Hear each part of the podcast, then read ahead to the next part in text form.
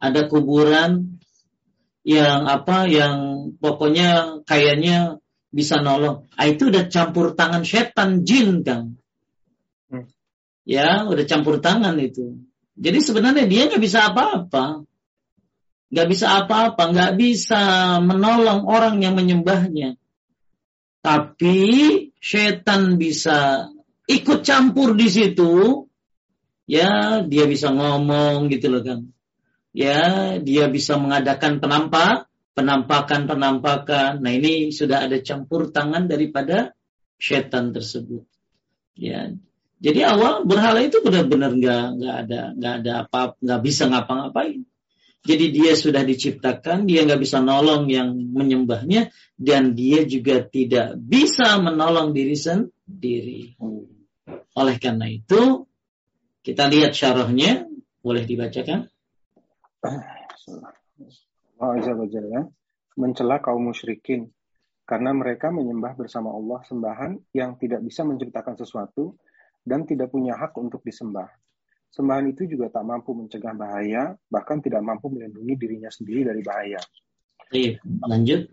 Uh, apabila keadaannya seperti ini, maka batilah penyeruan atau penyembahan kepada mereka, karena makhluk tidak mungkin bisa menjadi sekutu bagi Khalik atau Sang Pencipta, Sungguh yang lemah itu tidak akan menjadi sekutu bagi yang maha kuat, terlebih yang tidak ada sesuatu pun yang bisa melemahkannya. Baik, jadi kan makhluk diciptakan, nggak bakalan bisa saingan sama Khalik, pencipta. Kemudian yang lemah tidak akan bisa melawan yang maha kuat. Nah ini ini bicara kita coba ini kan di zaman Nabi Shallallahu Alaihi Wasallam. Tapi kalau di zaman kita berhala-berhala ini sudah menyaru sedemikian rupa. Jadi ada yang namanya tadi apa tadi sonam atau asnam, ada yang namanya wasan atau ausan. Nah ausan ini non patung ini. Ya, tapi kayak beginilah Kang ya. Kan banyak ada orang ya minta minta kesembuhan sama kuburan. Ya makanya ada buku judulnya uh, Kuburan Agung dari penerbit dari Pustaka Darul Haq Hmm. Itu karya Dr. Mamduh Farhan Al-Buhairi. Dr. Mamduh Farhan Al-Buhairi. Saya pernah ketemu di Makkah waktu itu ya. Dengan orang ini tinggi orangnya jago taekwondo kan. Ya, itu Syekh. Nah, Syekh ini bikin bikin penelitian tentang kuburan. Ternyata Masya Allah. Ya, luar biasa tipu daya kuburan ini bagi manu, manusia. Akhir, padahal ya yang dikubur dulu sakit ya terus dikubur waktu lagi ke rumah sakit dibopong-bopong. Kenapa begitu mati jadi sakti ya? Ya kan? Ya, kenapa begitu mati jadi sakti gitu loh. Orang pada minta ke situ, pada betah di situ. Pada apa tawasul di situ. Ya, betapa luar biasanya kuburan-kuburan keramat dipertahankan, dibela mati-matian sampai darah terakhir. Bahkan masjid dibakar, kuburan di kuburan di dibela-bela, masjid dibakar. Nah, inilah tipu daya setan yang luar biasa dengan berbagai macam jenis tipu dayanya di zaman sekarang ini apalagi. Maka berarti tugas kita lebih lagi memperdalam tauhid, lebih lagi memperkencangnya. Mudah-mudahan istiqomah ya. Saya sih cuman cuman saya cuman uh, kajian tauhid itu selalu di bawah 200-an kan. Tapi kalau kajian tematik itu bisa 300-an. Yeah. Apalagi kalau kajian kematian itu bisa gope kan. Ya. ya. Pernah ada kajian judulnya kemarin tuh tersesat di usia tua. Gope mentok masih pada minta gitu. Tapi kajian tauhid ya di bawah 200 ya kadang-kadang sebelah 100. Karena begitu orang memang tadi ya begitu minimnya kurangnya dianggap tauhid ini hanya sekedar sekedar apa ya ucapan syahadat saja. Padahal ini paling penting. Maka mudah-mudahan jamaah semuanya khususnya paduka ya sabar ya. Sebagaimana sabarnya saya. Ya ngajar. Ya kadang-kadang nggak udah ngajar tauhid itu udah orang udah kayaknya maunya cepat beres aja kan. Oh ya buruan taat buruan tengah arti juga kagak ya maka kudu sabar karena ini paling penting dalam kehidupan kita Tadi di prolog saya sudah sampaikan, Masya Allah, makin bertauhid dirimu, makin banyak kesempatan dirimu untuk masuk surga hanya Allah, ampunan dosanya, dapat petunjuk, dan lain sebagainya. Tapi ayat ini merupakan hujah. Ayatnya yang mana? Jangan lupa 191, 192 surat Al-A'raf. Lanjutkan. Uh, ayat ini merupakan hujah sekaligus dalil bagi tauhid al-uluhiyah. Tauhid memiliki bukti-bukti nafsu, dalil dari Al-Quran maupun As-Sunnah maupun akal yang tidak dimiliki oleh selainnya. Tauhid rububiyah serta tauhid asma wa sifat merupakan bukti terbesar dan terkuat bagi tauhid uluhiyah. Maka Allah uh, Azza wa Jalla satu-satunya yang menciptakan, mengurus para hambanya dan Maha Esa dalam kesempurnaan mutlak dari segala seginya. Maka dialah satu-satunya yang berhak diibadahi. Taib, makanya kalimat ihdinas suratul iya kana abudu wa iya kana sta'in ihdinas suratul mustaqim.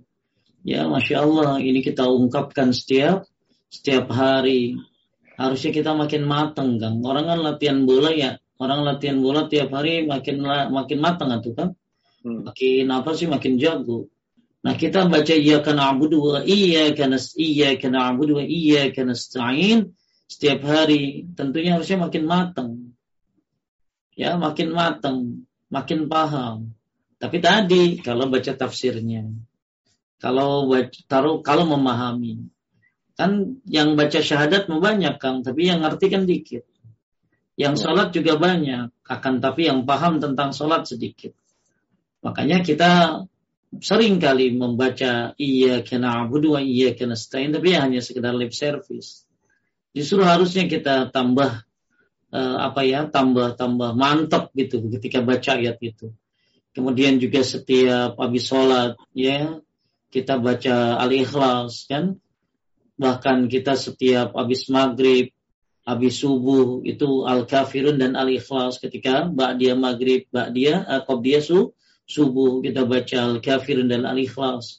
Ini kan eh, nggak uh, ada nggak ada apa ya nggak ada pasti nggak ada nggak ada pasti ada kenapa kita memulai malam itu maghrib mengakhiri malam itu dengan memulai malam uh, memulai pagi dengan sholat qabliyah subuh dengan al-kafirun dan al-ikhlas. Belum lagi dizikir pagi sore kita baca asbahana al fitratil islam wa kalimatil ikhlas wa din Nabi Muhammadin sallallahu alaihi wasallam wa millati abina Ibrahim hanifan muslima ma ana minal musyrikin. Luar biasa banyak sekali hal-hal tauhid yang kita baca sehari-hari. Maka hendaklah itu bukan hanya sebagai lip service saja, tapi harus kita pahami bahwa itu adalah suatu apa? satu pengingat pentingnya kita uh, apa menyembah hanya kepada Allah, pentingnya kita untuk memperdalam tauhid. Termasuk bukti tauhid uluhiyah juga itu dengan mengetahui sifat-sifat makhluk dan sesuatu yang disembah selain Allah, karena semua yang disembah selain Allah Azza wa Jalla termasuk malaikat, manusia, pohon, batu dan lain semua sangat butuh kepada Allah. Allah nggak butuh kita, tapi kita butuh Allah Subhanahu wa taala. Maka makhluk sangat butuh Allah dan Allah tidak butuh kepada makhluk. Sesungguhnya selain Allah itu lemah, mereka tidak bisa mendatangkan manfaat walaupun hanya sebesar biji sawi. Mereka itu tidak dapat menciptakan suatu pun bahkan mereka sendiri diciptakan. Tidak kuasa untuk bisa menolak bahaya yang datang, tidak bisa mendatangkan manfaat serta tidak punya kuasa untuk mematikan, menghidupkan dan tidak pula membangkitkan. Ya. Jadi inilah makhluk. Makhluk ya. Maka kita sering baca Kang Malik Middin yang menguasai hari pembalasan. Maka kekuasaan Allah yang begitu hebat di dunia akan lebih lihat akan lebih hebat lagi kita lihat bagaimana di akhirat nanti. Ketika manusia semuanya akan dihidupkan kembali dikumpulkan di padang mahsyar. Ya. Jadi Bapak Ibu sekalian yang dimuliakan Allah, kita lagi bercerita bahwa betapa makhluk tidak pantas untuk menyaingi Khalik. Betapa apalagi ini bukan makhluk kan. Ini bukan makhluk yang berhala itu kan apa sih Parah banget tuh orang stadiumnya itu stadium lima itu orang. Ya berhala udah dibikin ya tapi disembah Ya, makhluk aja nggak boleh disembah yang tentunya makhluk yang bikin berhala nggak bisa disembah. Lah apalagi berhala. Berarti orang-orang musyrik dulu ya benar-benar bodoh terhadap tahu tauhid. Lalu kenapa akhirnya Pak Ustadz mereka nyembah berhala? Ada beberapa sebab kan. Di antaranya mereka menjadikan berhala ini sebagai apa sih sebagai tawassul, sebagai perantara. Makanya uh, apa mana abuduhum illa liqarribuna ilallahi zulfa. Kami tidak nyembah berhala kecuali supaya kami tambah dekat kepada Allah. Ah itu kan. Jadi ada yang menyembah berhala ya karena memang kefanatikan mereka dari dulu dan mereka selalu saking fanatiknya terhadap berhala itu sampai bawa batu ber, sampai bawa Tuhan mereka ke mana-mana kan ya sampai-sampai bawa batu berhala itu loh. Makanya kalau orang sekarang kan bawa batu tujuannya lain kan. Kalau orang dulu bawa batu itu ya karena Tuhan mereka itu batu dibawa-bawa. Ya, nah sekarang ada orang kalau bawa ke mana-mana, kalau biar kagak ee di jalan bawa batu gitu loh. ya, ya, ya betul. kan ada orang begitu tuh ya. Jadi dan memang batu dulu tuh buat cebok kan. Hmm. ya, dan sekarang orang bawa batu buat apaan? Buat cebok gitu. Akhirnya jadi keyakinan kan? Betul. Jadi keyakinan, ya keyakinan ini nggak ilmiah kan, nggak ilmiah. Oh ya, Taib. Jadi Bapak Ibu sekalian yang dimuliakan Allah Subhanahu Wa Taala, uh, kita ada uh, ada satu ayat yang luar biasa tentang uh, bagaimana lemahnya uh, apa lemahnya sesembahan selain Allah dan lemahnya orang yang disembah. Kelihatan kan ayatnya?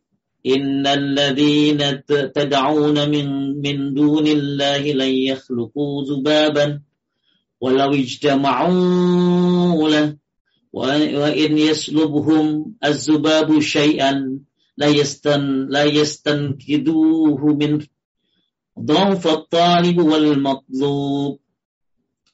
Boleh dibaca artinya kan? Uh, artinya hai manusia, telah dibuat perumpamaan, maka dengarkanlah olehmu perumpamaan itu. Sesungguhnya segala yang kamu seru selain Allah sekali-kali tidak dapat menciptakan seekor lalat pun, walaupun mereka bersatu menciptakannya.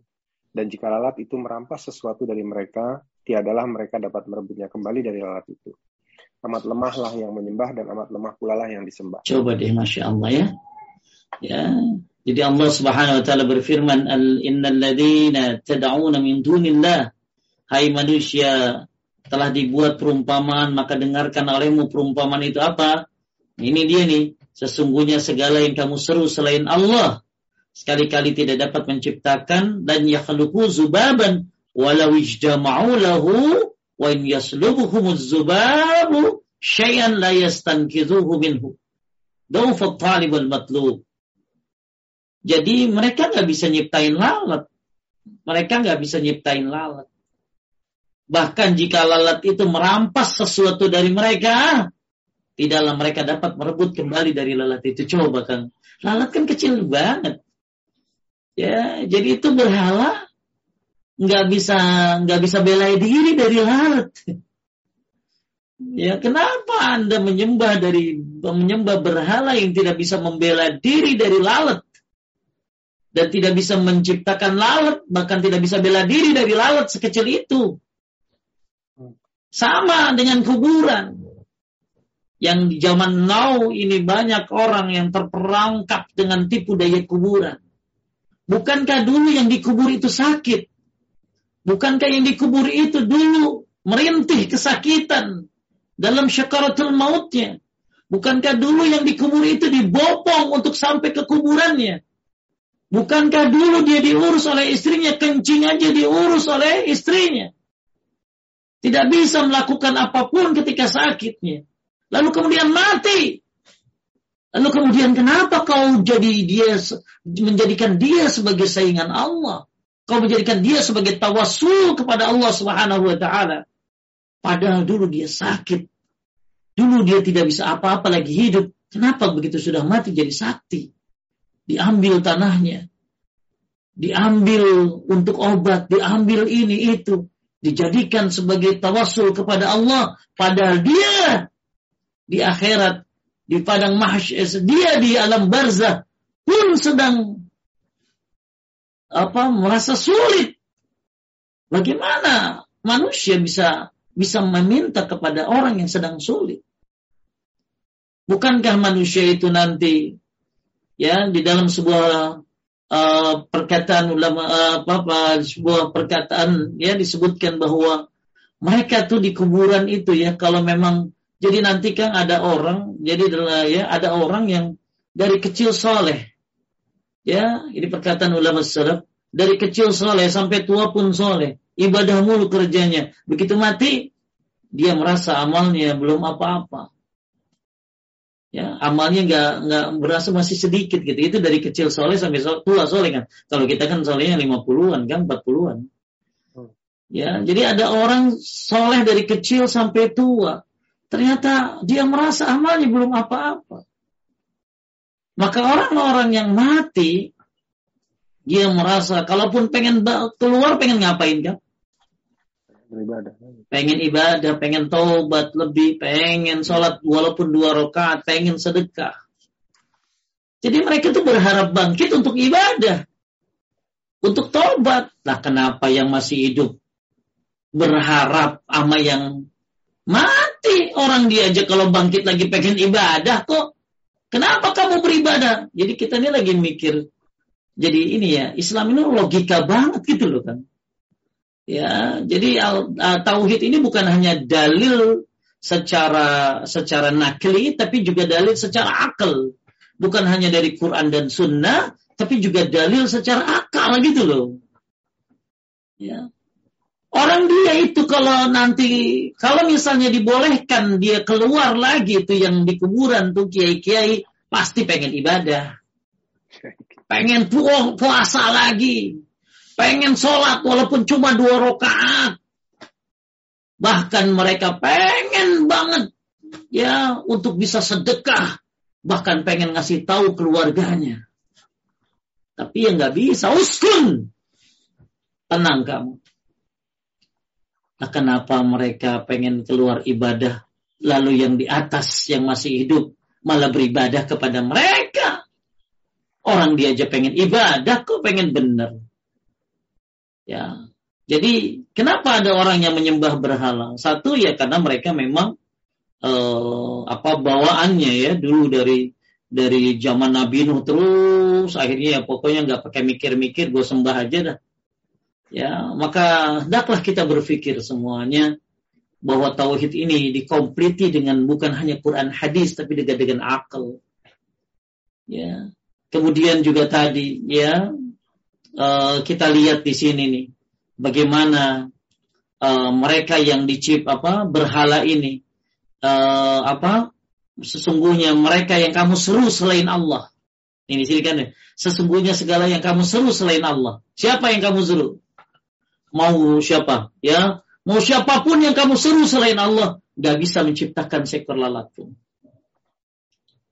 Ya walaupun mereka bersatu menciptakannya dan jika lalat itu merampas sesuatu dari mereka, tidaklah mereka dapat merebutnya kembali dari lalat itu. Nah ini kan amat lembahlah yang menyembah dan amat lemah pula lah yang disembah. Jadi yang menyembah, yang disembah lemah, yang nyembah lebih lemah lagi. Yang nyembah lemah, yang disembah lemah. Hmm. Yang menyembah lebih lemah lagi. Tuh, ya. Ini Al-Quran surat Al-Hajj ayat 73. Ya, ayat 73. Kita lihat tafsirnya sedikit Kang. Ya, dari tafsir Al-Muyassar Kementerian Agama Saudi Arabia tentang surat Al-Hajj surat 22 ayat 73 ini. Lanjut, wahai sekalian manusia. Wahai sekalian manusia, telah dijadikan satu perumpamaan. Maka simak dan renungilah sesungguhnya berhala-berhala dan tandingan-tandingan yang kalian sembah selain Allah tidak akan mampu bersekutu untuk menciptakan seekor lalat sekalipun. Apalagi makhluk yang lebih besar dari lalat. Dan tidak mampu mempertahankan apa yang telah dirampas oleh lalat darinya. Apakah ada bentuk kelemahan yang lebih parah dari keadaan ini? kedua belah pihak sama-sama lemah kelemahan yang mengejar yaitu yang, yang disembah selain Allah untuk merebut apa yang telah diambil oleh lalat darinya dan lemah pula yang dikejar yaitu lalat. Bagaimana bisa berhala-berhala dan tandingan-tandingan didaulat sebagai Tuhan sembahan sedang keadaannya sedemikian lemah? Yang maha kuat cuma Allah. Maka sembahlah Allah. Ya, hati-hati terhadap tipu daya kuburan, tipu daya berhala yang berupa ausan tadi. Dan mereka semua lemah. Kita juga termasuk lemah. Semua manusia lemah. Yang maha kuat cuma Allah. Tapi kenapa ada orang manggil syekhnya ketika dalam kesulitan? Bukankah syekhnya sudah mati? Bukankah syekhnya sudah berada di barzah? Apakah bisa syekhnya mengabulkan doanya? Orang dia aja udah terputus kok kan, betul? Kan manusia itu kalau mati terputus semuanya.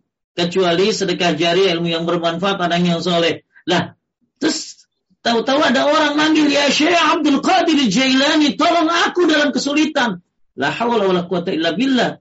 Syekh, sudah terputus semuanya. Apa mungkin dia datang ke dunia lalu akhirnya menolong kamu? Orang dia aja kalau muncul ke dunia nggak pengen nolong kamu, dia pengen sholat. Nggak mikirin dia. Ketepo. Gak mau, gak mau mikirin lu yang minta. Dia akan sholat, walaupun cuma dua rakaat. Dia akan akan akan akan bersedekah lebih banyak lagi kalau memang bisa gitu loh. Dan Kang, penting nih, dalam sebuah riwayat disebutkan, ya, nah, biar resep saya coba cari ini sebentar ya, riwayatnya.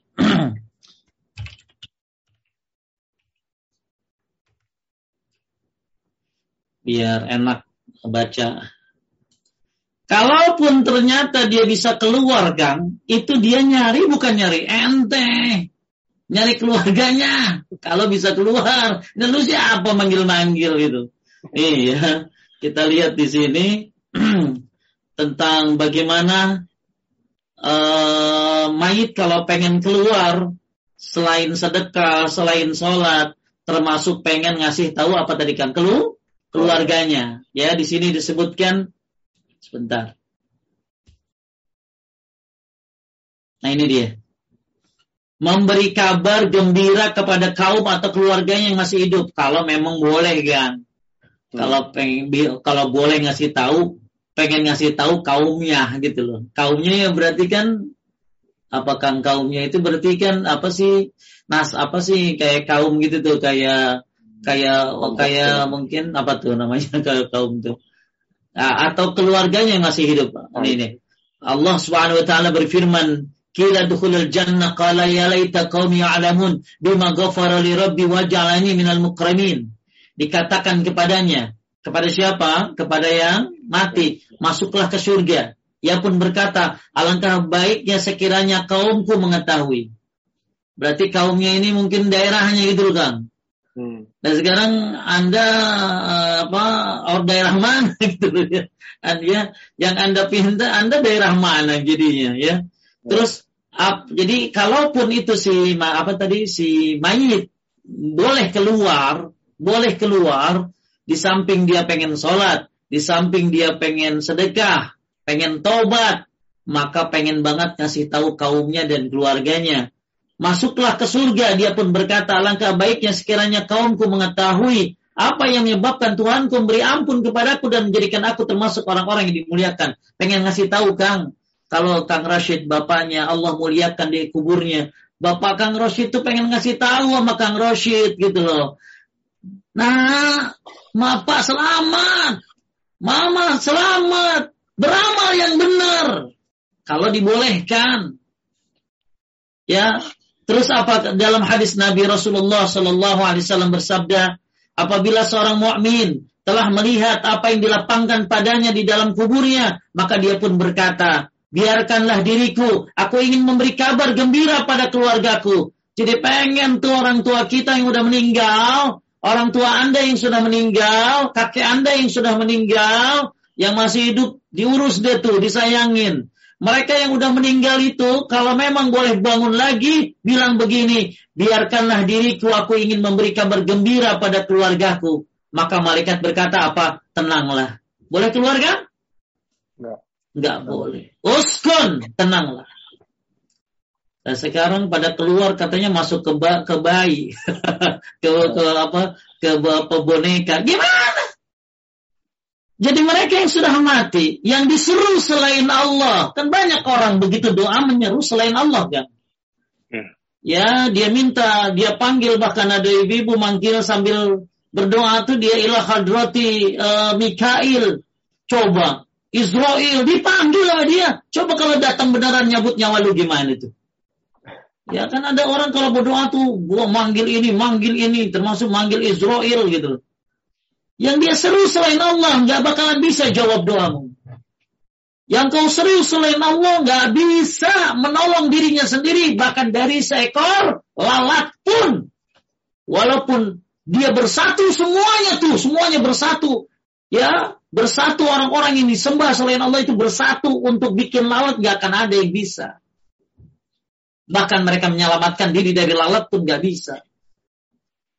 Kalaupun mereka pengen, kalaupun mereka mati, kemudian pengen bangkit lagi ya pengen sholat, pengen puasa, pengen sedekah, atau pengen ngasih tahu keluarganya. Lah ente keluarganya apa bukan? ya, lucu itu ya.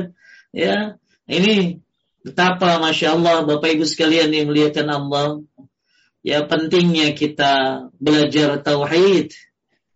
Bahkan mereka yang udah mati nggak bisa apa-apa.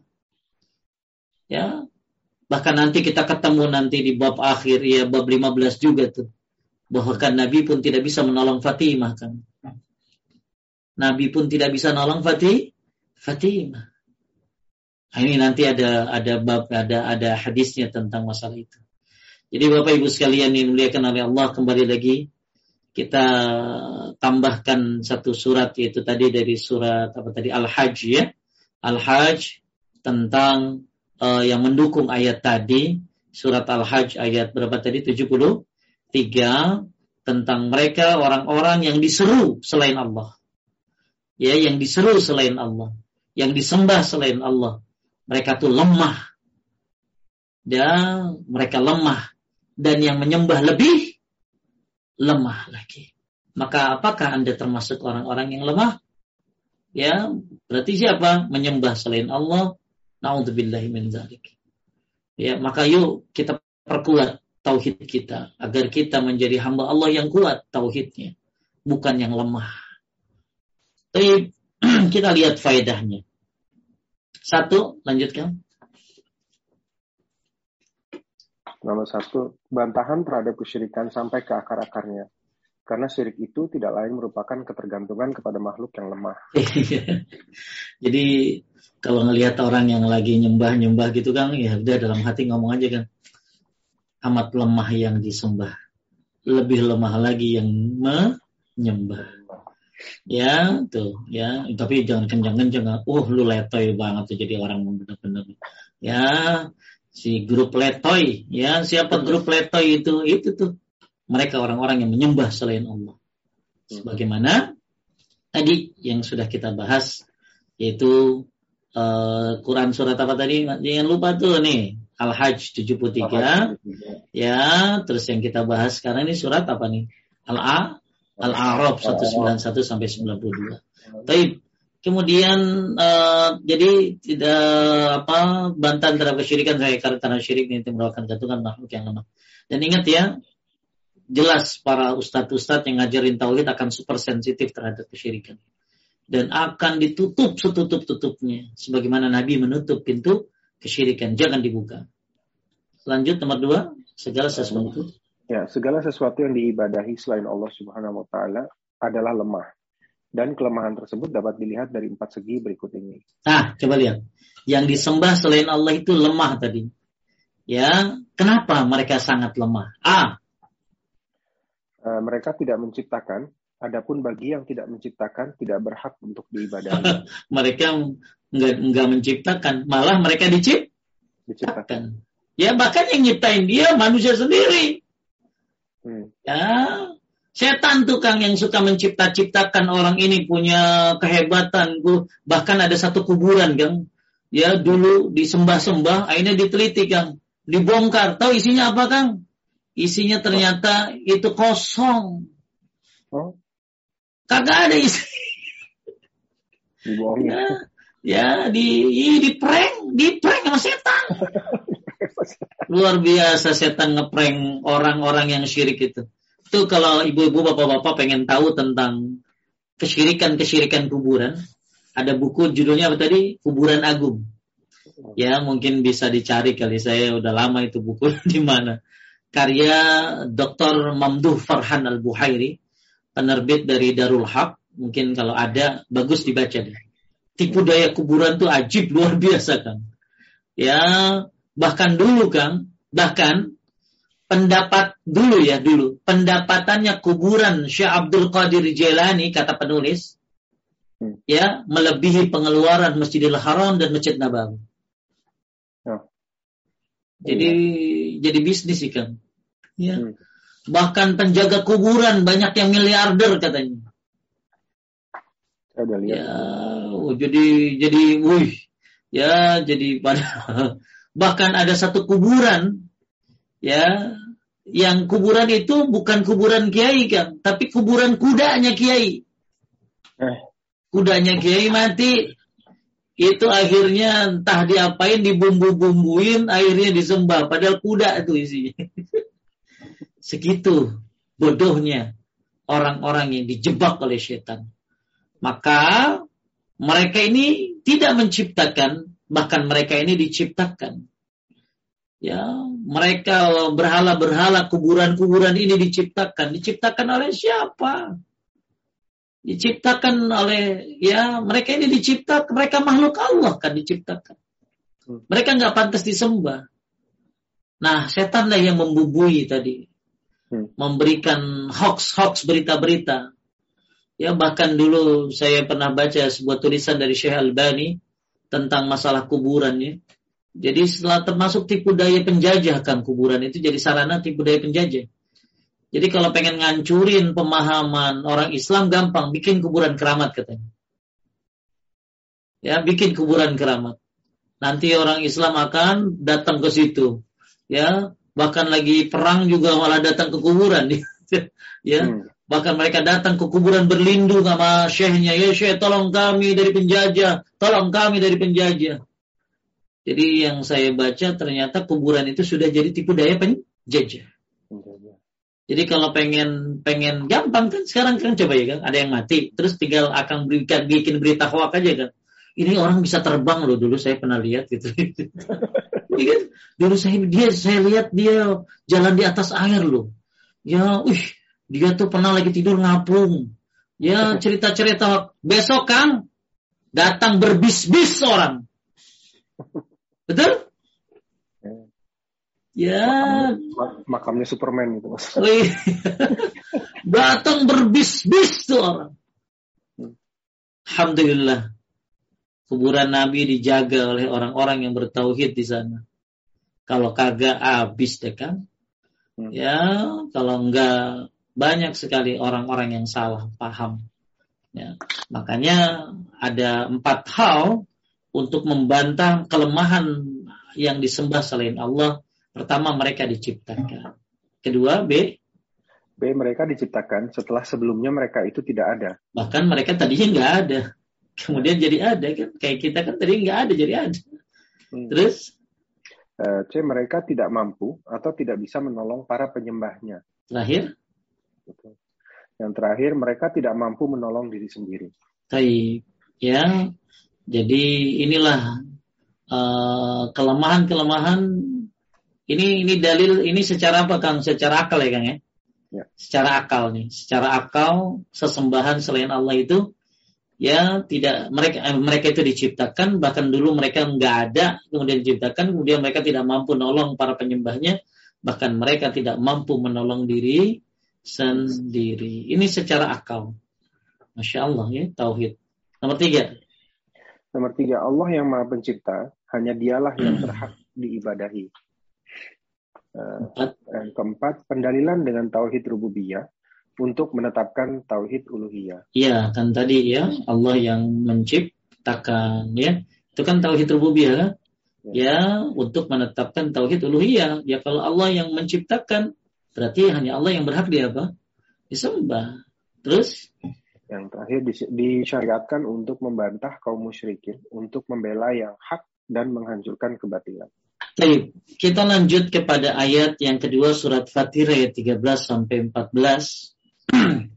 A'udzu billahi minasyaitonir rajim walladzina tad'una min min dunihi ma yamlikuna min qitmir in tad'uhum la yasma'una du'aakum wa la sami'u mastajabu lakum wa yawmal qiyamati yakfuruna bisyirkikum wa la yunabbi'uka mithlu khabir dan orang-orang yang kamu seru atau orang-orang yang kamu sembah selain Allah tiada mempunyai apa-apa walaupun setipis kulit ari la haula wala quwata illa billah. Siapa yang lebih tipis dari dari lebih tipis dari kulit apa tadi kan ari? Ari. Ya. Jadi mereka yang disembah selain Allah udah nggak bisa nolong, nggak bisa ngapa-ngapain, nggak bisa nyiptain, walaupun cuma lalat, bahkan diserang lalat juga kagak bisa ngapa-ngapain walaupun mereka bersatu. Mhm. dan mereka itu tidak memiliki apa-apa walaupun setipis kulit ari. Lanjut, jika kamu? Uh, jika kamu menyeru mereka, mereka tidak mendengar seruanmu dan sekiranya mereka mendengar, mereka tidak dapat memperkenankan permintaanmu. Nah ini jadi ada yang menjadikan ayat ini sebagai dalil bahwa bahwa mayit nggak bisa ngapa-ngapain kan? Hmm. Ya, tapi ada juga dari balik bisa menjawab apa mendengar salam yang kita baca. Maka kita kalau ke kuburan disuruh ngapain? Suruh ngucapin salam. Tapi di mazhab Abu Hanifah termasuknya bahwa mayit berdasarkan ayat ini surat Fatir ayat 13 14 bahwa mereka yang kamu menyeru mereka tidak bisa mendengar seruanmu. Coba kan. Jadi itu uh, akan pernah lihat video orang ngobrol sama kuburan? Belum, belum. Itu pernah viral tuh Kang. Ya, jadi itu ada orang ya di kuburan ngobrol kan, ngobrol sama kuburan. La haula wala quwata illa billah. Ngobrol sama kuburan lama lah gitu. Bercanda-bercanda gitu. Pada kalau pakai ayat ini mereka bisa dengar nggak? Enggak. Tidak bisa mendengar seruan. Ya, ada tuh ya. Uh, uh, bahkan masih ada kan, masih ada videonya tuh ya. Judulnya Bapak Ibu kalau pengen lihat videonya gampang di YouTube tulis aja ngobrol sama kuburan, ketemu tuh. Ketemu ada orang ngobrol sama kuburan, kuburan aja ngobrol juga. Padahal kalau pakai Al-Quran surat Fatir ayat 13 14 ini mereka tidak bisa mendengar seruan. Dan sekiranya mereka mendengar, sekiranya mereka dengar ya, mereka tidak dapat memperkenankan permintaanmu. Berarti itu orang yang minta sama kuburan. Aduh, Gang, sampai saya berapa minggu lalu lah ya, dengar jikir minta mobil kan. Itu semua jikir disebutin nama mobil semuanya. Suzuki, oh aduh sebutin itu loh. Alhamdulillah Allah nih orang bid'ah itu kreatif kayak setan kreatif. ya. Ya jadi saya ketawa itu melihat. Jadi mereka jikirnya tuh nama-nama mobil semua ya Kang. Ya Suzuki, Auto Avivi, terus disebutin semua nama mobil. Inilah kalau orang uh, beribadah tidak mencontoh Nabi sebagaimana Allah berfirman dalam Al-Qur'an falyahzaril ladina an amri an tusibahum fitnah. Hendaklah mereka hati-hati menyelisih perintah Allah. Antusibahum fitnah. Mereka akan dapat fitnah. Falyahzaril ladina yukhalifuna an amri antusibahum fitnah. Fitnah ini ada tiga kan syirik kafir bid'ah jadi siapa yang apa yang tidak mengikuti ya mengikuti sunnah Nabi Shallallahu Alaihi Wasallam yang menyelisihi Al-Quran dan sunnah Nabi Shallallahu Alaihi Wasallam mereka akan dapat apa dari yang fitnah. Faliyahzaril ladina yukhalifuna an amrih. Ya, siapa yang menyelisih Nabi Shallallahu Alaihi Wasallam antusibahum fitnah akan dapat fitnah. Apa tuh tadi kata ulama ya dia menyebutkan fitnah ini tiga. Syirik, kafir, bid'ah.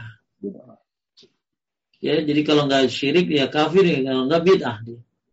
Maka hendaklah kita memperkuat sunnah kita agar kita tidak dapat fitnah. Ya, saya ketawa ya, dengar ya ampun jikir nyebutin nama mobil-mobil. Belum lagi jikir nyebutin fulus yang mulus-mulus gitu ya. Tuh. Ya.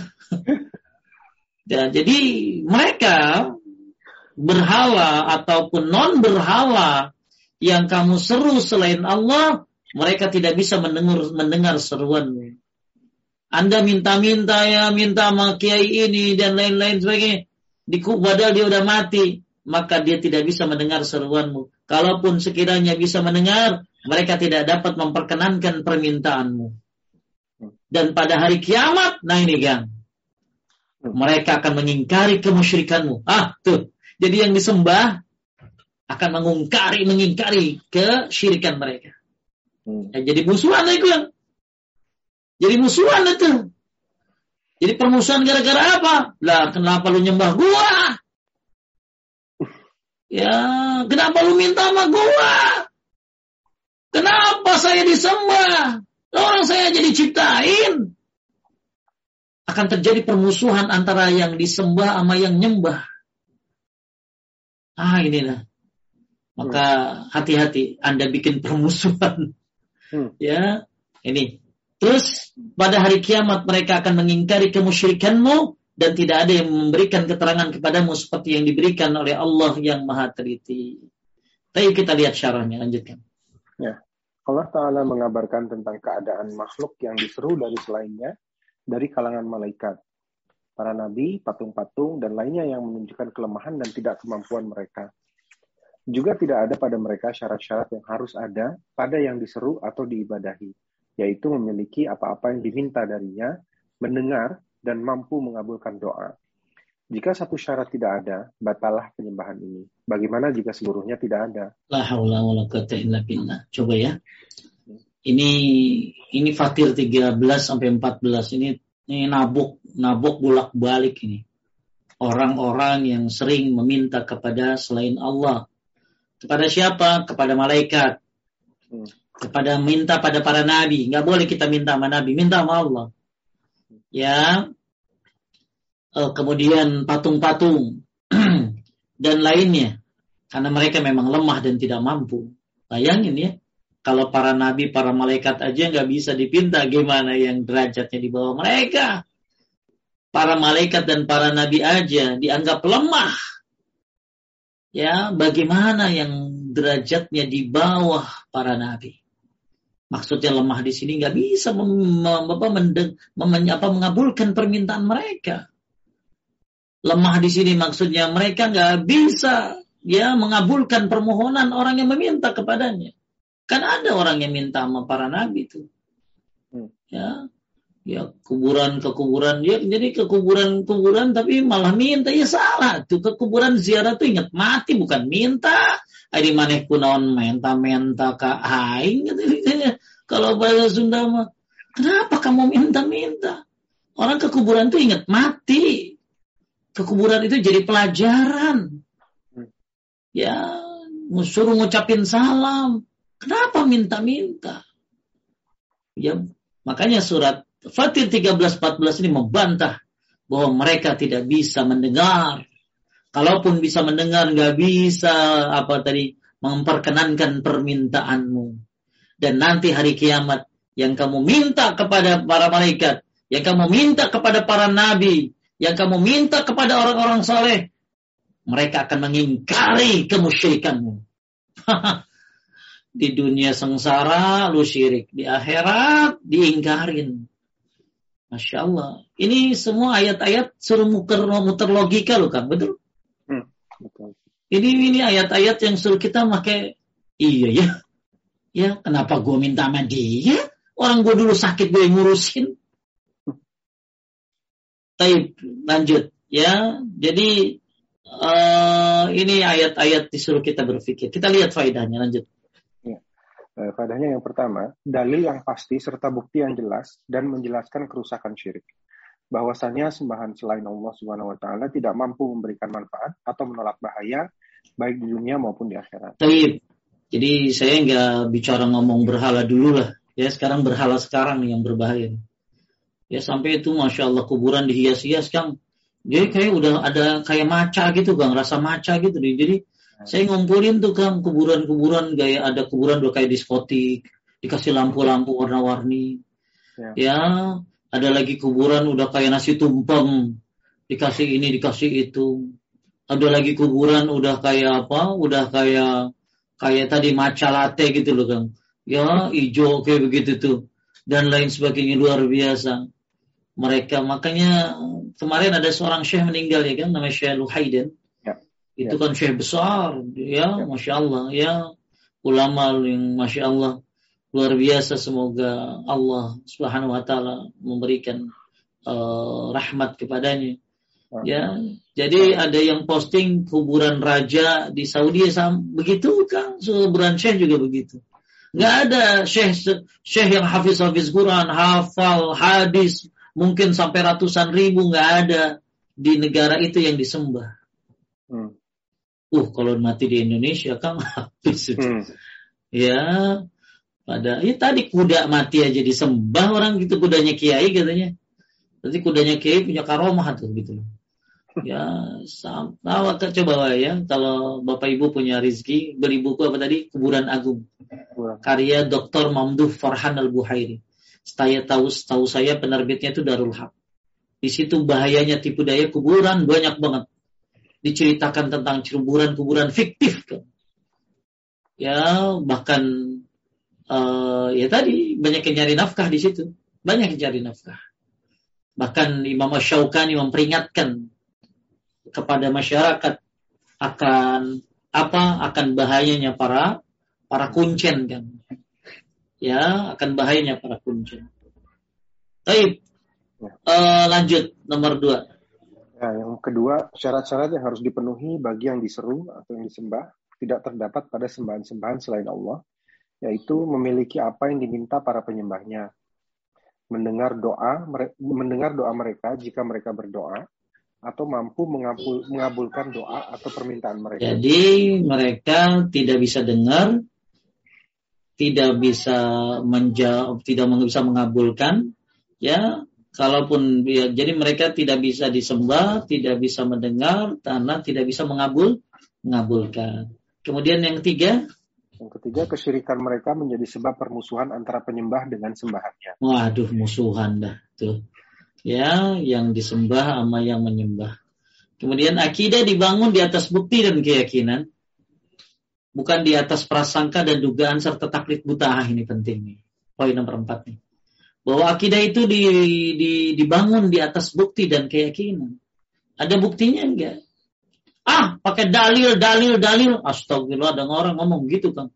Ya. Gue mau kagak mau ngomong sama dia, kenapa? Dalil mulu, dalil mulu. Kagak usah pakai dalil, dalil. Yang penting percaya aja apa yang dilakukan orang dulu. Itu hmm. yang ngomong. Nah emang lu sholat pakai apa selama ini? Pakai dalil? Iya kan? Puasa pakai dalil, ada perintahnya. Segitunya mereka benci sama dalil. Sampai buat apa? Percaya aja mau yang dulu. Gak usah pakai nanya dalil, dalil, dalil. Keburu mati lu nanti nyanyain dalil. Nah, ibadah ini kudu pakai dalil tuh.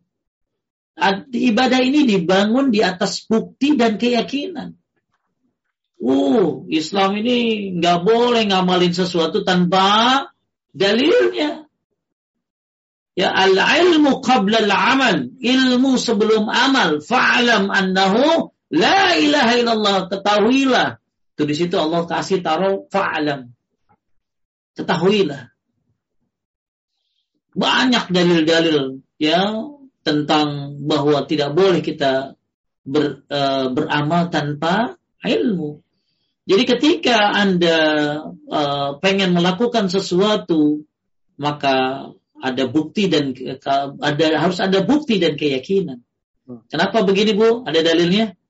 nggak ada sih tat cuma nurut nurutin doang ya apa kata pakai malah ada saya dulu lagi sekolah lagi ini ngaji ya nanya saya mau apa pakai maaf ada dalilnya nggak pakai nanya nanya sih ya percaya kain Astagfirullah ya. ya kan murid zaman dulu tuh. Sekarang mah udah ibu-ibu udah luar biasa. Ya bertanya tuh ada dalilnya nggak? Ada dalilnya nggak? Ada dalilnya oh mantap. Sampai saya ada nenek-nenek kan. Ada nenek mungkin umurnya 70 tahunan ya. Oh, Ustadz maaf. Ada dalilnya nggak ya? Masya Allah ya. Itu nenek-nenek mantap itu tuh. Ya jadi ya memang agama itu harus harus ada bukti harus ada dalil. Baru kalau ada dalil anda yakin sekarang coba saya tanya anda yakin salat duha Salat duha ada dalilnya kan, jadi ngerjainnya juga enak kan kan? Hmm. Karena ada dalilnya. Nah nggak ada dalilnya gimana anda yakin itu? Amilatun nasibah. Kerja keras, susah payah. Tasla naran hamiyah. Kerja keras, susah payah masuk neraka kan. Udah kerja keras, susah payah masuk neraka. Naudzubillah. Ya, termasuk waqadimna ila ma'amilu min amalin fajalnahu haba'an mansura ketika amalnya diperlihatkan ternyata amalnya bagikan debu yang berterbangan. Maka ingat agama ini penuh dengan bukti. Hatu burhanakum in kuntum sadiqin. Ya, ilmu agama ini penuh dengan bukti sehingga memunculkan keyakinan. Ya, bukan di atas prasangka, dugaan serta taklid buta. Kenapa sih nggak boleh? Kan bagus. Nah itu prasangka tuh dugaan tuh. Hmm. Itu kan roh itu uh, Ustadz roh itu bisa gentayangan, kagak ada roh gentayangan, yang ada jin gentayangan. Ya. Dan taklid buta. Ya, nauzubillah. Nomor lima, lanjut. Yang kelima, ilmu pengetahuan harus diambil dari sumber yang benar. Taib, jelas. Ya, lanjut. Uh, yang terakhir, hanya Allah lah yang mengetahui akibat segala perkara. Tuhib Bapak Ibu sekalian dimuliakan Allah, kita dua ayat saja dulu Kang ya. Mudah-mudahan ya. bermanfaat. Jangan lupa ayatnya nih Fatir 13 14 bahwa mereka yang disembah selain Allah nggak punya apa pun walaupun setipis kulit ari. Hmm. Nggak bisa dengar, kalaupun bisa dengar nggak bisa ngabulin permintaan. Ya, mereka yang diseru selain Allah nggak bisa apa-apa. Kemudian surat Al-A'raf tadi 192 193 tentang apa tadi? Bahwa mereka orang-orang yang menyekutukan Allah ya, mereka itu adalah diciptakan, mereka juga tidak bisa menolong diri mereka sendiri dan mereka juga tidak bisa menolong orang yang meminta pertolongan kepada mereka. Kemudian tadi surat Al-Hajj ya, jangan lupa Al-Hajj ayat 70, tiga amat lemahlah yang menyembah dan amat lemah pula lah yang disembah. Bahkan mereka tidak bisa bikin lalat walaupun beramai-ramai ngumpulin bikin lalat nggak bisa. Walaupun dan walaupun lalat itu apa uh, lalat itu merampas sesuatu dari mereka, mereka tidak bisa merebutnya kembali dari lalat itu. Amat lemah yang disembah dan amat lemah yang menyembah. Ya. Kemudian tadi sudah kita bahas juga tentang bagaimana tipu daya tipu daya kuburan, tipu daya setan, dan tadi ada apa tadi? Ada berhala yang bersifat patung, ada yang berhala yang bersifat non patung.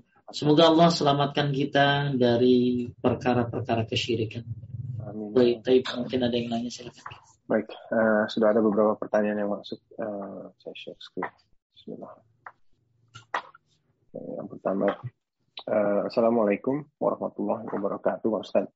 Uh, mengenai boneka arwah yang tadi Pak Ustadz sempat singgung, bagaimana dengan Ustadz yang membolehkan boneka arwah tersebut. Oh, ada ya. Tahu tujuan maksudnya. Kalau saya bingung ya, tujuannya apa dia bolehin dia? ya aneh sih. Ya, jadi kalau ada ada dua kan, ada setan bisu sama ada setan bisu, ada setan berbicara. Hmm. Setan bisu adalah dia tahu kebenaran tapi dia diam itu setan bisu. Tapi ada orang yang kalau ngomong, yang ngomong batil itu setan berbicara. Hmm. Makanya di akhir zaman ini, nah ini saya sebutkan satu riwayat tentang kondisi zaman ini, akan ada ad-du'at yad'una ila babi jahannam. para pendakwah yang menyuruh kepada neraka jahanam.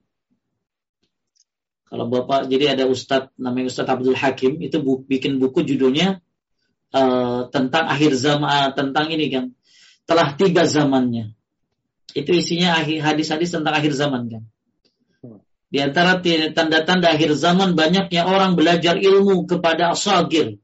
Asagir ini siapa? Ahli bid'ah. Hmm.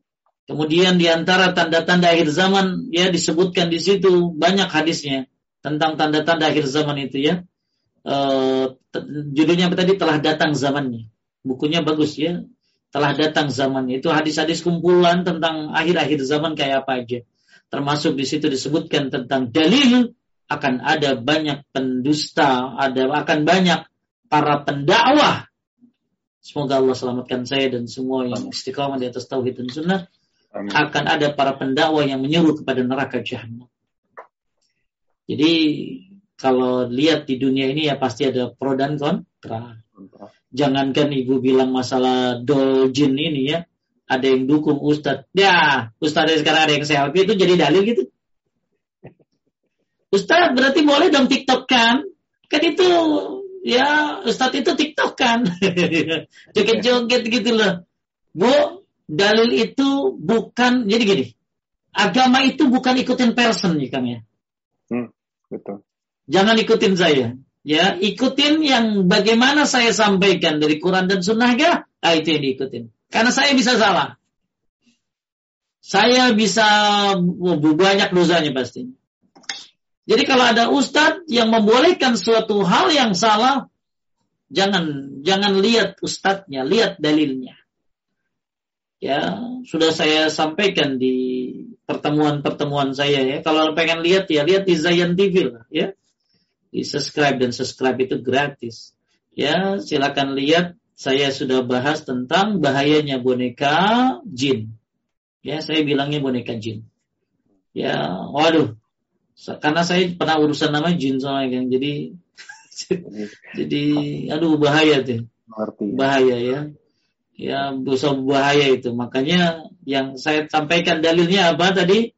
Az-Zumar 42 bahwa manusia kalau mati itu rohnya di, di apa di dipegang kan hmm. Az-Zumar 42 kemudian Al-Mu'minun ayat 99 sampai 100 kalau Rabbir Jumun banyak banget ayat-ayat yang manusia itu pengen balik lagi. Tapi bisa nggak? Ya, nggak bisa. Hmm. Jadi nggak ada mayat bisa, eh, nggak ada apa sih, nggak ada roh bisa balik lagi ke rumah gitu loh. Terus tadi kan mau balik ke rumah, tapi boleh nggak malaikat? Nggak boleh. boleh. Kalaupun itu orang yang katanya bayi-bayi itu ya, sekarang saya tanyakan, hmm. Eh, bayi-bayi yang mati ya, bayi-bayi yang mati itu yang katanya jadi di boneka itu, itu kan mereka itu kan mat matinya belum ada dosa kan kan? Ya. Belum balik kan? Berarti tempatnya di mana? Surga. Tentunya tempatnya di surga. Terus maunya balik ke dunia yang ribet begini gitu loh. iya, aneh banget gitu loh. Ya, itu orang-orang yang ada di mana di kuburan yang makanya kenapa kalau kita mau nguburin orang suruh cepet, ya kan? Kenapa? Supaya dia cepat mendapatkan balasan dari kebaikannya. Kalau dia orang baik. Kalau dia orang jahat supaya kita cepat selesaikan tugas kita. Jadi itu nggak ada orang udah masuk kenikmatan kubur pengen balik lagi bodoh. Itu mayat bodoh yang begitu tuh. Kalau ada mayat pengen balik lagi ke dunia, padahal dia di bawah udah bahagia, itu mayat bodoh gitu. Karena kenikmatan, bayangin kuburan cuma kelihatan segitu, tapi sejauh mata memandang. Terus apalagi Kang? dibukakan pintu surga tapi belum boleh masuk kan dia udah lihat coba akang akang begitu dikasih fasilitas yang hebat luar biasa ya di London ingat Indonesia enggak Gak usah dijawab Gak usah dijawab Gak enak Gak enak jawabnya itu manusiawi loh Kang Betul. Saya akang di London udah dapat fasilitas yang luar biasa. Wah, wow, udah semuanya apa sih settle ya kayak settle itu loh ya. Pokoknya udah settle luar biasa. Terus akan ditawarin pulang. Ah, enakan di sini gua gitu loh. Itu baru bicara dunia. Sekarang gimana bicara akhirat? Yang cambuk surga saja itu lebih baik daripada apa pun. Jadi masya Allah Kang, nggak ada orang bayi-bayi itu kan bayi-bayi yang katanya meninggal itu kan mereka tuh udah nggak ada dosa, mereka masih fitrah, mereka bahagia jadi wildan di surga, terus mau balik ke dunia gitu dapat panda doang. ya, terus mau balik ke dunia gitu, cuma dikasih makanan kayak begitu. Itu benar-benar mayit apa sih roh kagak tahu untung gitu mah. Ah itu bukan roh itu mah jin. Itu jin ya. Jadi ibu jangan lihat apa jangan lihat person dalam beragama. Walaupun dia ustadz, kiai, habib sekalipun. Kalau salah tidak sesuai dengan Quran dan Sunnah, lab dari grup.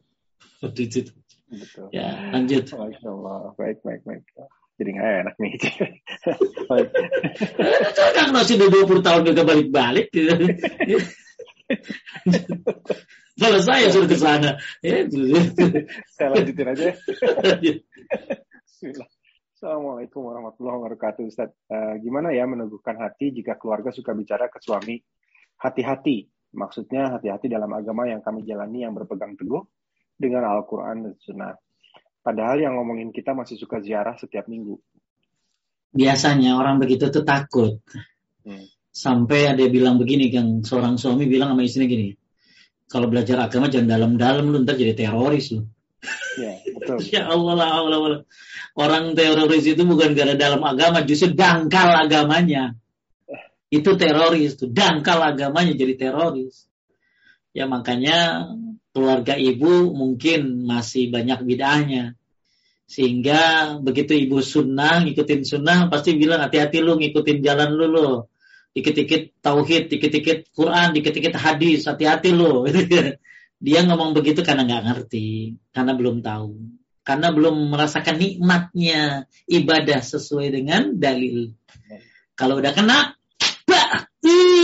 nggak akan lepas sunnah ini dari pangkuanku, dari dari hidupku. Nah itu, ya. Jadi dia ngomong begitu karena belum tahu, belum tahu. Dan wajar bu, orang suka curiga sama yang yang dikit-dikit Quran hadis. Malah ada ibu-ibu nanya begini mas saya kan. Ustadz saya bingung untuk anak saya dikit-dikit Quran, dikit-dikit hadis, dikit-dikit Quran, dikit-dikit hadis itu. Saya bilang gini, anaknya padahal bener loh ya. saya bilang ibu kalau pengen ngerti anak ibu gimana ikut kajian saya deh hari Senin. Terus dia bilang begini sama saya, saya Senin kagak bisa, senam Pak Ustadz. Jadi dia lebih milih senam daripada aku sama anaknya. Saya pengen ngasih tahu anak lu tuh bener gitu loh. Eh. Ada ibu-ibu datengin saya. Tat, dua tahun saya belajar. Baru saya tahu anak saya begini. Sesuai Quran dan hadis. Dua tahun saya belajar. Tadinya curiga aja sama anaknya. Nah, itu dia. Karena belum paham, belum ngerti. Jadi dia takutan itu sama ibu gitu loh. Ya, ya takutan, hati-hati ya, hati-hati lu, hati-hati lu gitu ya. Sekarang saya tanya Kang, emang yang diajarin sama kita apa? Kenapa harus hati-hati takut? Orang kita ngajarin tauhid kok. Kita ngajarin apa yang diajarin Rasul kok ini sunnah, ini sunnah. Gak ada kan kita ngajarin bikin bom caranya begini. Ini gak ada. Jadi kenapa dia takut? Karena tadi belum ngerti. Kedua, memang suka parno orang-orang yang yang ngerjain tauhid sunnah itu suka rada parno dia. Kenapa? Ya karena karena ya tadi intinya sih belum paham. Mudah-mudahan Allah berikan hidayah. Makanya ibu dakwah sedikit-sedikit ya. Kokohkan suamimu. Ya, terus ya bahkan ini jadi tugas, jadi tugas tambahan buat Anda dan suami untuk berdakwah. Lanjut. Baik, kadang-kadang juga karena karena pengaruh media ini. Ya, media, ya dijelek-jelekin, we yang ada ada, ya adalah al-qabid al jamr seperti megang bara api. Betul, betul. Dan, uh, Ustaz, saya takziah ke tantenya suami yang meninggal di luar kota. Ustadznya doa menyebut Syekh Abdul Qadir Jilani. Saya diam saja, tidak mengaminkan, mau meninggalkan rumahnya nggak enak. Lagi pula jauh kalau pulang sendiri. Gimana Ustaz? Saya jadi merasa berdosa. Merasa berdosa kenapa maksudnya? Uh, maksudnya takziah kan bagus. Ya, ya takziah itu kan menghibur ya Kang ya? ya. menghibur keluarga, ya nggak ada acara macam-macam menghibur. Terus tiba-tiba ada ustadz doa, ada nggak usah diaminin, ya nggak usah diaminin, nggak usah apa. Dia menyebut nama selain Allah di situ. Dia sedang bertawasul itu. Jadi dia sedang tawasul dengan orang mati. Hmm. Kalau ibu mau tawasul jangan begitu. Tawasullah dengan asmaul husna. Ya Rahman ya Rahim. Ya ya ya Ghaffar atau ya Hayyu ya Qayyum ya rahmatika astagis. Tawasul yang kedua tawasul dengan amal soleh diri sendiri. Ya Allah dengan sedekah saya ya hindarilah aku dari api neraka itu tawasul juga. Tawasul dengan orang soleh yang masih hidup. Minta doa sama orang tua, sama orang soleh itu tawasul yang syar'i. Jadi ibu karena ibu nggak tahu ke situ, ya terus ibu juga nggak tahu yang diundang begituan, ya dan ibu apalagi kalau pulang jauh ya udah, uh, jadi enggak nggak ada dosa kok, ya yang penting pelajaran bahwa masya Allah ibu baru banyak orang kalau doa nyebutin nama beliau ya, padahal beliau itu kan ulama sunnah luar biasa. Hmm. Syekh Abdul Qadir. Maka ada buku bagus judulnya buku putih Syekh Abdul Qadir Jailani hmm. tentang siapa dia sebenarnya. Ya, Insya Allah lanjut. Insya Allah nanti ada. Saya juga lihat tuh di YouTube ada makamnya. Waduh, ngeri banget. Bismillah. Mohon izin bertanya Ustaz. Uh, tadi Ustaz memberikan contoh-contoh yang adanya di Indonesia. Misalnya muslim-muslim pergi ke kuburan, punya boneka arwah dan lain sebagainya. Apa ini juga dilakukan muslim di negara lain Ustaz? Ada, ada. Ya, ada muslim. Eh, sebentar kan. Ada muslim. Kalau si Dojin itu mah itu dari Thailand itu.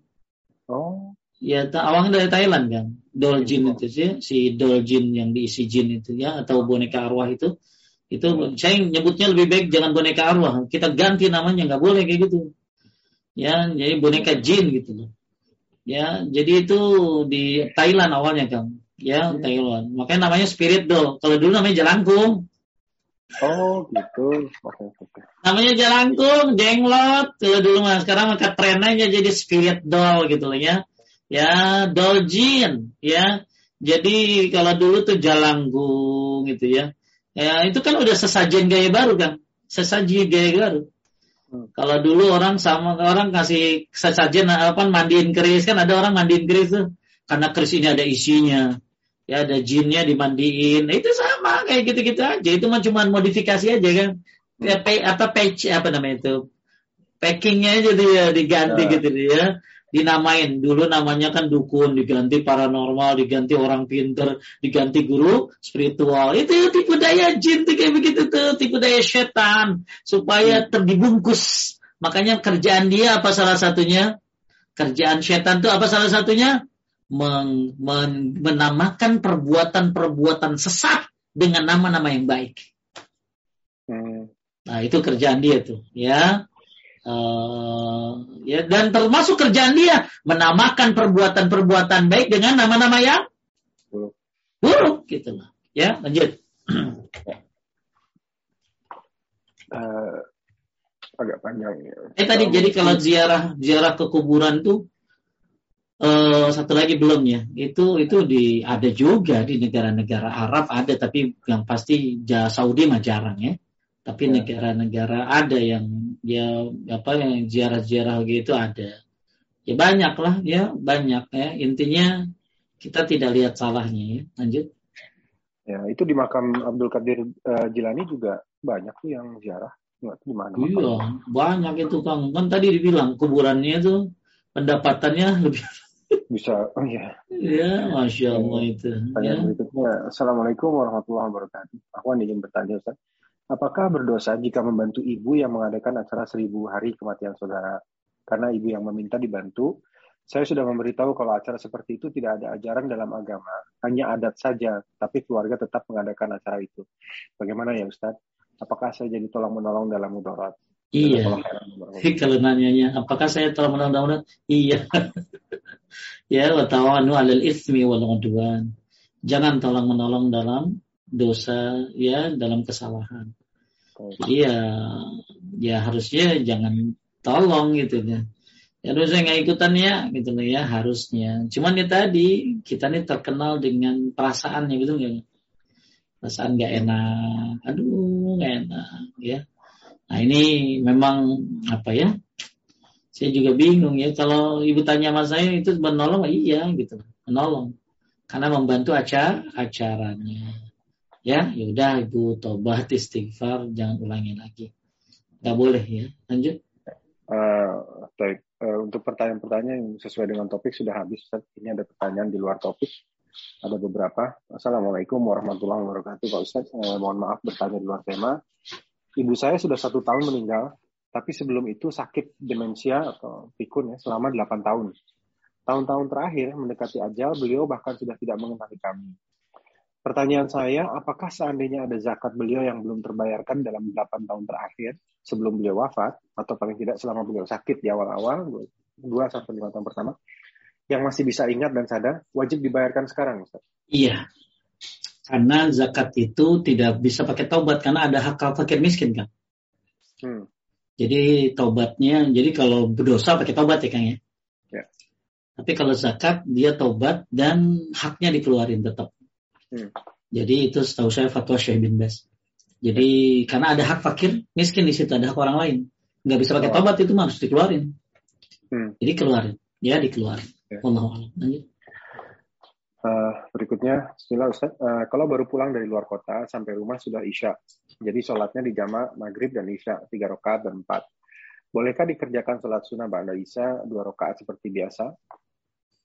Uh, jadi kalau kalau yang apa yang uh, apa dia udah nyampe rumah udah nyampe rumah ya? Ya. Udah nyampe rumah tapi nggak sempet di jalan kosor kali ya. Maka maghribnya tiga, isanya empat udah benar sih. Terus kemudian Mbak Dia boleh kan? Setahu saya kalau Mbak Dia untuk yang kosor jangan. Tapi kalau untuk yang jamak, ya kan dia udah nyampe kan Kang ya. Kan dia udah nyampe ya. Udah nyampe, udah nyampe rumah ya. Udah nyampe rumah. Gimana dikerjain juga apa enggak gitu loh. Ya hmm. kalau untuk keluar dari perdebatan mendingan gak usah. Gak usah. Gak usah. Karena kan dia menjama sholatnya dan menjama sini kan suatu kemudahan kan? Hmm. Ya berarti kalau dia ngajarin dia Isa kan jadi nggak ada kemudahannya dong berarti. Hmm. Ya, kecuali dia su subuh tetap dikerjain. Ya, itu aja. Baik. Berikutnya uh, Pak Ustaz, saya pernah mendengar ada yang menerangkan mengenai janji Rasulullah Shallallahu Alaihi Wasallam untuk menjaga gereja hingga akhir zaman. Nggak ada benar itu, nggak benar itu. Nggak benar. Nggak benar. Ibu bisa, saya pernah dapat dari Risa dulu waktu itu ya. ya. Nah, terus saya teliti, ternyata itu semua ada berbagai bahasa. Oh gitu. Iya. Terus itu bantahannya di konsultasi syariah coba kan. Hmm. Itu bantahannya di konsultasi syariah tentang uh, Nabi katanya suruh jaga gereja. Itu ada bantahannya di situ. Dan itu termasuk tidak ilmiah banget itu. Oh. Jadi dulu saya pernah nyariin. Jadi dulu uh, ada ada jamaah nanya hmm. dari Hong Kong jadi ustadznya tuh ngasih itu tuh oh. ngasih ini ya. Nah ternyata ternyata begitu saya teliti, waduh, ya ini nggak nggak ilmiah banget itu. Secara maksudnya secara ilmiah, secara keilmuan ya, keilmuan. Terus lagi di, di, dicetak dalam berbagai bahasa Arab dan ternyata ternyata pokoknya uh, jawaban komplitnya saya nggak apa jawaban komplitnya ada di konsultasi apa tadi syariah. Syariah. Ya, coba dicari deh Kang. Mungkin Teh Popi bisa bantuin di ya. konsultasi syariah tentang apa tadi? Piagam piagam apa sih penjagaan gereja gitu loh. Penjaga gereja ya. Iya, coba deh. Saya saya lupa ya. Uh, mungkin kalau Teh Risa dulu masih dulu saya ngasih tahu si Risa. Mungkin kalau Teh Risa masih punya tolong ditaruh di chatting deh. Ya saya lupa itu bantahan terhadap bantahan terhadap uh, makalah itu ya makalah. Itu bantahannya ilmiah bagus. Oke. Terus? Uh, coba nanti kita cari saya share. Uh, baik, ini pertanyaan terakhir untuk malam ini, Ustaz. Sorry. Uh, Pak Ustaz, apakah dalilnya untuk meyakinkan bahwa musik musik itu tidak boleh? Ya banyak sih. ya, ibu tinggal buka tinggal di lewat. di rumaiso.com ya Wah kaya karena ya intinya dari mulai ayat-ayatnya ya lahwal hadis, kemudian tafsirnya dari Ibnu Mas'ud ya dan lain-lain. kemudian pendapat-pendapat para ulama, termasuk hadis dari Nabi Shallallahu Alaihi Wasallam akan ada umatku yang menghalalkan, ya menghalalkan uh, zina, menghalalkan khamar, menghalalkan sutra, menghalalkan mu, musik, itu kan satu riwayat tuh kayak begitu tuh, ya. Nah itu bisa dikasihkan kalau komplitnya di dari rumaiso.com banyak. Baik. Ada? Bisa dicariin, bisa dikasih kasihan ibunya. tentang uh, musik. Musik ya. Baik. Ya. Itu banyak ibu ya tentang masalah itu ibu bisa lihat di situ. Ya kalau saya ngomongin habis nanti. ya, ya. Ini ada, Tapi ada, ada juga dulu ngasih saya kasih tahu kan udah capek-capek saya ngasih itu kagak kagak ninggalin ninggalin juga. Ya. Tugas Ustadz cuma ngasih tahu doang. Ya. Itu doang lah. Ya, jadi kalau baca di situ ibu akan komplit sekali pendapat-pendapatnya. Tolong dikasih tahu kalau ada yang bisa ibu ya. Mudah-mudahan jadi pahala ibu tuh. Baik. Uh, ada pertanyaan baru masuk nih Ustadz. Uh, hmm. Saya kira saya, saya tutup pertanyaan dengan pertanyaan terakhir ini. Assalamualaikum, ingin bertanya, bagaimana menyikapi remaja yang selalu menggunakan jaket tertentu yang bikin dia lebih percaya diri? Jaket apaan? Tahu ya jaket. Masih ada bagaimana ya bagaimana selalu pakai jaket tertentu bikin dia percaya diri. Jaket apa? Enggak apa-apa pakai jaket mah itu gitu. Yang jaket apa ya? Kalau jaketnya memang nggak masalah ya, bukan dari kulit babi, nggak ada gambar-gambar makhluk hidup ya oke-oke aja. Sih juga suka pakai jaket ya uh, lebih keren biasanya. Jadi saya kalau pakai jaket memang lebih keren ya lebih bagus ya. Lebih jadi cuma apa cuman kan nggak bolehnya itu kalau dia sombong gitu ya. jadi kan orang kalau pede kan gini loh khusus zina di masjid. Pakailah uh, perhiasan yang indah kalau ke masjid jadi lebih bagus lagi itu kalau mau rapi, pede itu ke masjid itu yang bagus. Malah termasuk mikang peci. Hmm. Jadi malah kata Lajunah Daimah bahwa nggak ada satu dalil pun Nabi sholat nggak pakai peci. Maksudnya kalau dulu kan sorban ya. ya. Sorban. Makanya peci itu dalilnya itu ya tadi keindahan. Keindahan, rapih. Ya, rambutnya nggak acak-acakan. Jadi jadi kalau misalnya orang pakai jaket rapi biar ini indah ke masjid bagus apalagi hari Jumat ya. Nah, jadi saya nggak tahu kalau kalau pakai jaket apa bu gitu ya. Hmm. Baik. Apa jaket uh, minjem kan gitu ya. Terus Baik, ini ada ada ada yang mengangkat tangan nih Ustaz. Uh, Baik. Baik, uh, Mbak Sofi silahkan Mbak di unmute dulu.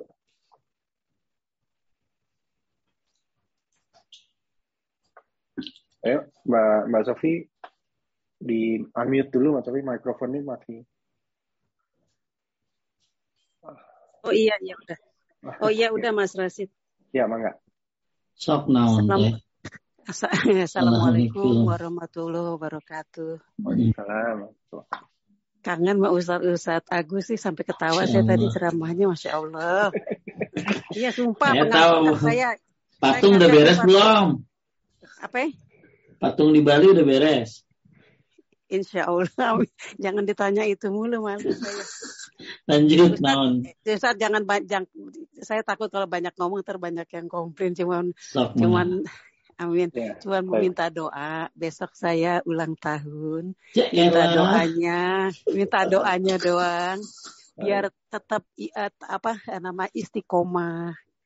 Terus beribadah dengan baik. Semuanya itu yang baik-baik aja. Ustadz juga sama doanya. Wah. Amin. Jazakallah khairan Ustadz. Oh, iya. Ya. Assalamualaikum warahmatullahi wabarakatuh. Saya doain TI setiap hari. Nggak usah ulang tahun tiap hari ya pelit banget doain dia ulang tahun. Tapi pesan saya buat Teris, coba buka surat Fatir ayat 37. Surat Fatir ayat berapa Teh? 37. 37 Teris, surat Fatir ayat 37. Bahwa umur itu ya gara-gara umur orang jadi nggak berpikir. Jadi umur itu harusnya nambah tuh berpikir ya bahwa umur adalah peringat peringatan. peringatan. Jadi teis ya bukan nambah umur justru makin berkurang umurnya, makin dekat kepada kematiannya. Nah ini, jadi mudah-mudahan teis dengan dengan dengan adanya dengan adanya pengajian ini tambah soleha. Jadi saya insya Allah nggak doain teis nggak doain teis besok, tapi mungkin mudah-mudahan bisa tiap minggu minimal. Kalau diingetin aja. Jadi jangan pelit doain orang ya bu ya. Jangan pelit hanya ketika udah dia lagi ulang tahun doain. Justru kita harusnya mendoakan bahkan Ya, mungkin tiap hari doain kita semuanya harusnya. Dengan doa yang gampang, Teis apa Ibrahim 41 tuh, doain orang tuh. Jadi semuanya saya doain Kang Rasid semuanya ya bagusnya tiap hari. Enggak harus. Eh Kang boleh Kang liatin Kang dalilnya tadi Fatir 37. Oke. Oke.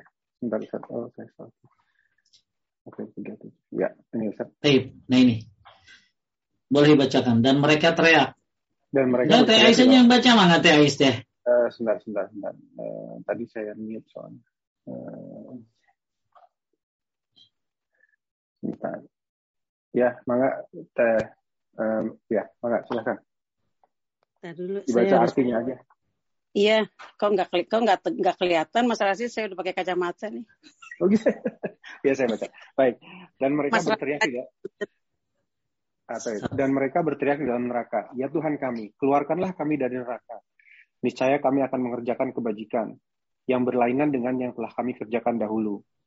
Bukan nah, jadi ini orang jadi ini orang protes keluarin dari neraka. Pokoknya saya kalau keluar dari neraka saya bakalan soleh gitu. Terus apa kata Allah? Ya, dikatakan kepada mereka, bukankah kami telah memanjangkan umurmu untuk dapat berpikir bagi orang yang mau berpikir? Taib, di sini Bu Teis kuncinya. Bukankah kami telah memanjangkan umurmu untuk dapat berpikir bagi orang yang berpikir?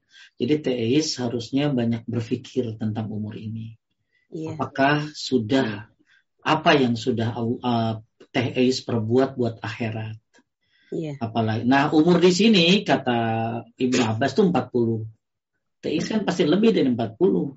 60 besok. Besoknya. Jadi kudu lebih mikir dua kali lagi tuh, ngaku lagi. Iya, 100 ya. kali saya perlu mikir. jadi jadi umur di sini disuruh mikir itu kalau berapa tadi 40 tuh. 40. Jadi kata Ibnu Abbas, ya umur maksudnya dipanjang itu umur. Jadi aki-aki itu disebut aki-aki itu 40 ya mulainya. Jadi kalau UTI sudah 60 nenek, itu sudah nenek 60 ada satu riwayat Allah tidak terima uzur teis kalau teis nggak bisa agama. Masya Allah. Nah, nanti saya minta tuh tulis. Nanti tulisannya saya kasih sama Kang Rashid ya. Iya. Jadi teis nggak ada lagi kata-kata nggak tahu tentang agama. Ya, jadi Allah nggak terima uzur orang kalau udah usia 60. Kenapa? Itu usia panjang. Amin. Karena batasnya berapa tadi? 40 gitu kayak gitu. Maka kalau orang udah 60, nggak ada kata dia nggak tahu tentang agama. Harus tahu. Nah ini justru jadi tonjokan buat teis nih untuk semangat lagi belajar. Amin. Belajar agama, doa-doa dibanyakin. Ya, kenal sunnah, tauhid dibagusin, sunnah dikencengin. Insya Allah mudah-mudahan teis bisa menyambut akhir umur dengan husnul khotimah insya Allah. Ya, jadi Fatir 3, 7 itu peringatan buat ya. orang yang sudah umurnya sudah sampai berapa tadi? 40. 40. Jangan sampai dia masuk neraka. neraka. Padahal Allah sudah kasih umur 40 tahun. Nah, sekarang teis bukan 40, genep puluh. Berarti udah nggak ada alasan untuk mengatakan aku nggak tahu loh. Oh ada ya, boleh ya.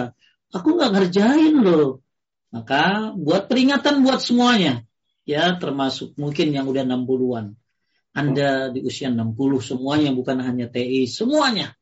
Ya harus lebih semangat lagi belajar tauhid dan sunnah Nabi Shallallahu Alaihi Wasallam. Tewis mudah-mudahan dimudahkan untuk bisa. Amin. Dan sunnah insya Allah. Amin. Jazakallah Ustaz. Iya.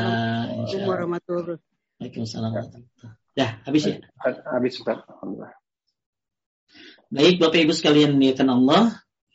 Uh, terima kasih buat rumah dakwah paduka, buat semua para apa para para sesepuh naon bilangnya para pengurus ya para pengurus ya teh Bobby, teh Rashid, teh Febi, teh uh, Roland, eh teh Roland, Kang Roland semuanya. Mudah-mudahan jadi amal jariah, semangat terus untuk belajar tauhid. Masih terlalu panjang tugas kita, masih banyak yang harus dibahas dan mudah-mudahan istiqomah. Alhamdulillah Rabbil Alamin. Allahumma salli wa sallim ala nabiyyina Muhammad. Allahumma aksim lana min khusyatika ma tahulu bihi bainana wa baina ma'asik. Wa min ta'atika ma tuballighuna bihi jannataka min al-yakin ma tuhawinu bihi alaina masa'ib ad-dunya.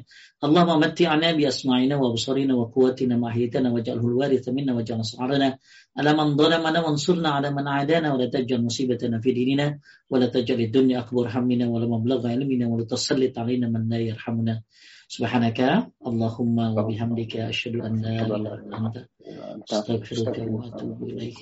Assalamualaikum warahmatullahi wabarakatuh. Waalaikumsalam warahmatullahi wabarakatuh. Baik dengan demikian berakhir pula kajian uh, yang diselenggarakan oleh Ke mana Bapak Duka. Jazakallah khair kepada Ustadz uh, Agus Hendra. Insya Allah kita bertemu kembali di kajian berikutnya. Dari kami, kami mohon maaf jika ada kekurangan dan kesalahan. Barakallahu fikum. Wabillahi taufiq wa hidayah. Wassalamualaikum warahmatullahi wabarakatuh.